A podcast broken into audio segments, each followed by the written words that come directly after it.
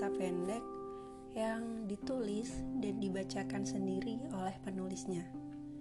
Judulnya Malam oleh Aksara Akanan.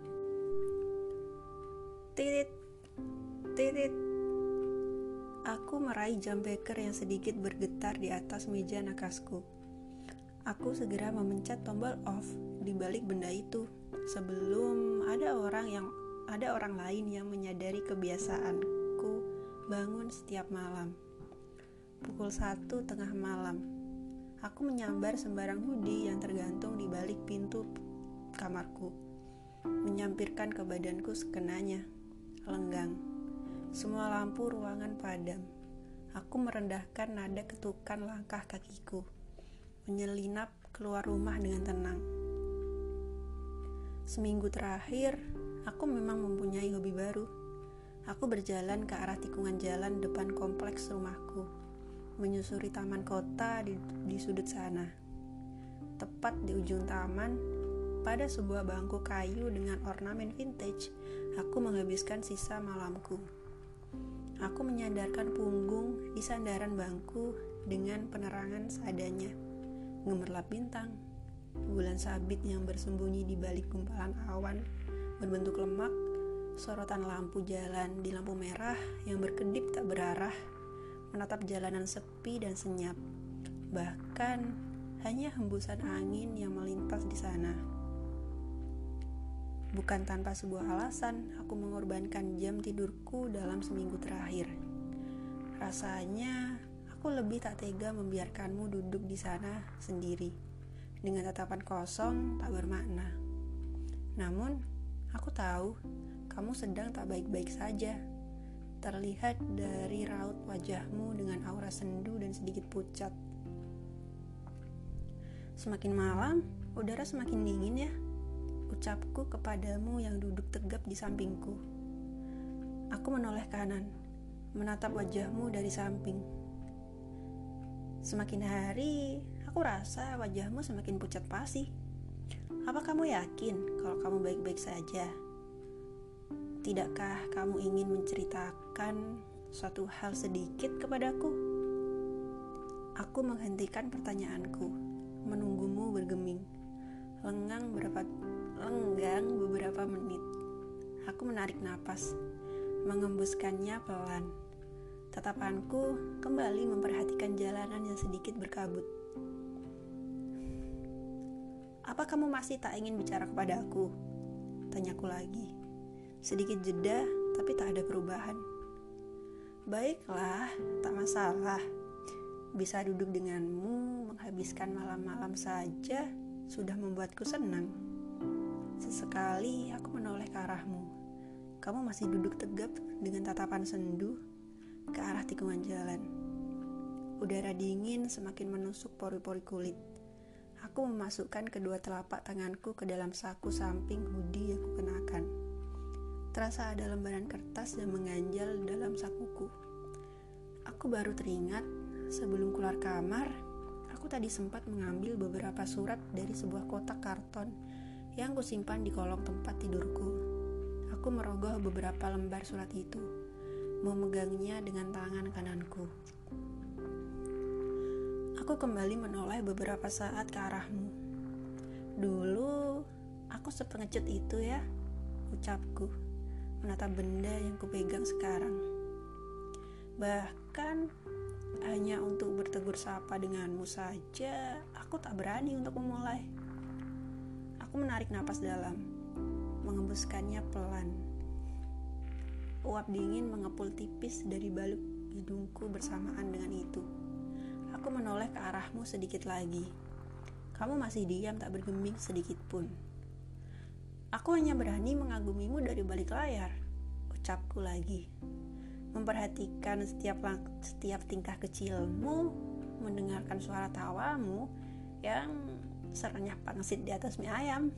Aku terkekeh pelan. Walau hanya terdengar samar, tapi melihatmu bahagia dikelilingi banyak orang, sudah membuat hatiku lega. Lanjutku. Malam ini adalah malam ketujuh sekaligus malam terakhir aku bisa menemanimu duduk di pinggir taman kota. Agak sedih rasanya karena akan ditinggalkan untuk yang kedua kalinya. Tahukah kamu, setiap malam aku selalu meminta kepada semesta. Ucapku pelan.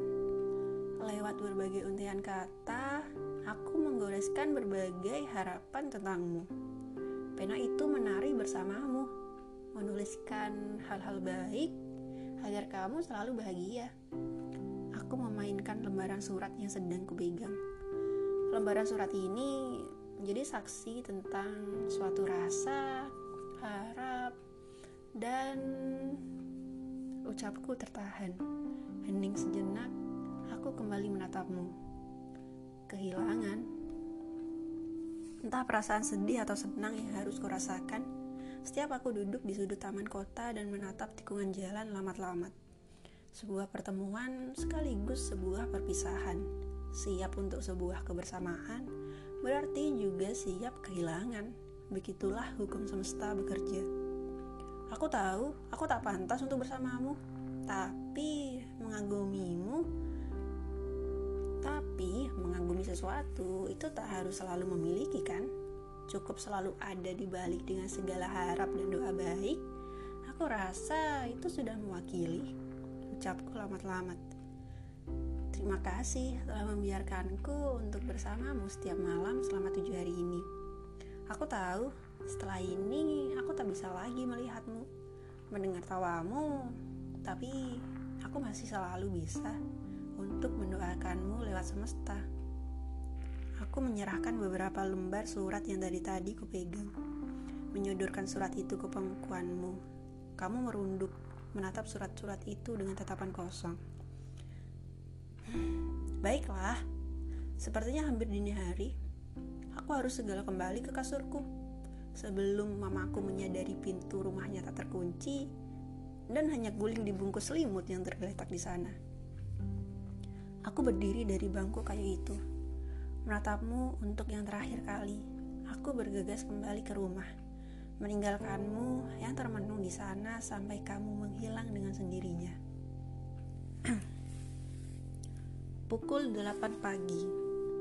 Sinar mentari menembus jendela kamarku, menyisakan udara hangat pada pipiku. Hari Minggu, tak ada jadwal sekolah. Aku belum sempat mengunjungimu semenjak kejadian tragis di tikungan jalan depan kompleks depan rumah, tepat di pinggir taman kota. Tepat seminggu lalu, kecelakaan itu menewaskan seorang gadis pengendara motor setelah menabrak sebuah mobil truk besar yang melaju kencang di tikungan jalan. Aku melihat sebuah kertas di atas meja belajarku yang semalam kutulis, memasukkannya ke dalam saku celana. Aku menyempatkan mampir di sebuah toko bunga tak jauh dari tempatmu. Lima menit, motorku sudah terparkir di, di tempat yang kutuju. Aku melangkah pelan, tak jauh dari jalan besar. Aku mudah saja menemuimu. Aku berjongkok di dekat pusaramu menyandarkan setangkai bunga dan secarik surat di atas batu nisanmu. Hai, maaf, aku baru sempat mengunjungimu. Rumahmu sekarang, ucapku. Tapi itu karena aku masih bisa selalu bersamamu setiap malam selama minggu terakhir. Hening, aku memperhatikan namamu yang tertulis di batu nisan dengan tatapan sendu. Setelah kecelakaan minggu lalu, Seharusnya aku lebih siap untuk benar-benar tak melihatmu lagi, benar-benar kehilangan sebelum sempat bersama dalam kondisi tak beda alam. Aku menghela nafas berat. Aku tahu bahwa raga bisa hancur, tetapi arwah akan tetap abadi. Seharusnya aku masih bisa terus bersamamu, tapi sayang, aku tak bisa lagi menjumpai arwahmu setelah tujuh hari kepergianmu dari dunia. Tamat.